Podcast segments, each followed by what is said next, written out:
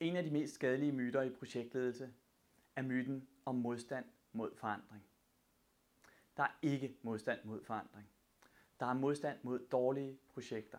Der er modstand mod forsinkede projekter. Der er modstand på projekter, som kører fagpersoner over, og som ikke kommer til at indfri de forventninger, vi har til dem. Jeg hedder Christian Ørsted, og jeg er en af talerne på årets projektdag. Jeg skrev bogen Livsfarlig ledelse, men på årets projektdag ved at tale om, hvordan vi håndterer komplekse og modstridende krav, hvordan vi håndterer det paradoks, at det tidspunkt, hvor vi sætter målene på, er det tidspunkt, hvor vi ved mindst om, hvad der vil være rigtigt at gøre, og det problem, at dem, der træffer beslutningerne, ikke nødvendigvis er dem, der først opdager, hvad vi skal gøre i stedet. Jeg glæder mig til at se dig.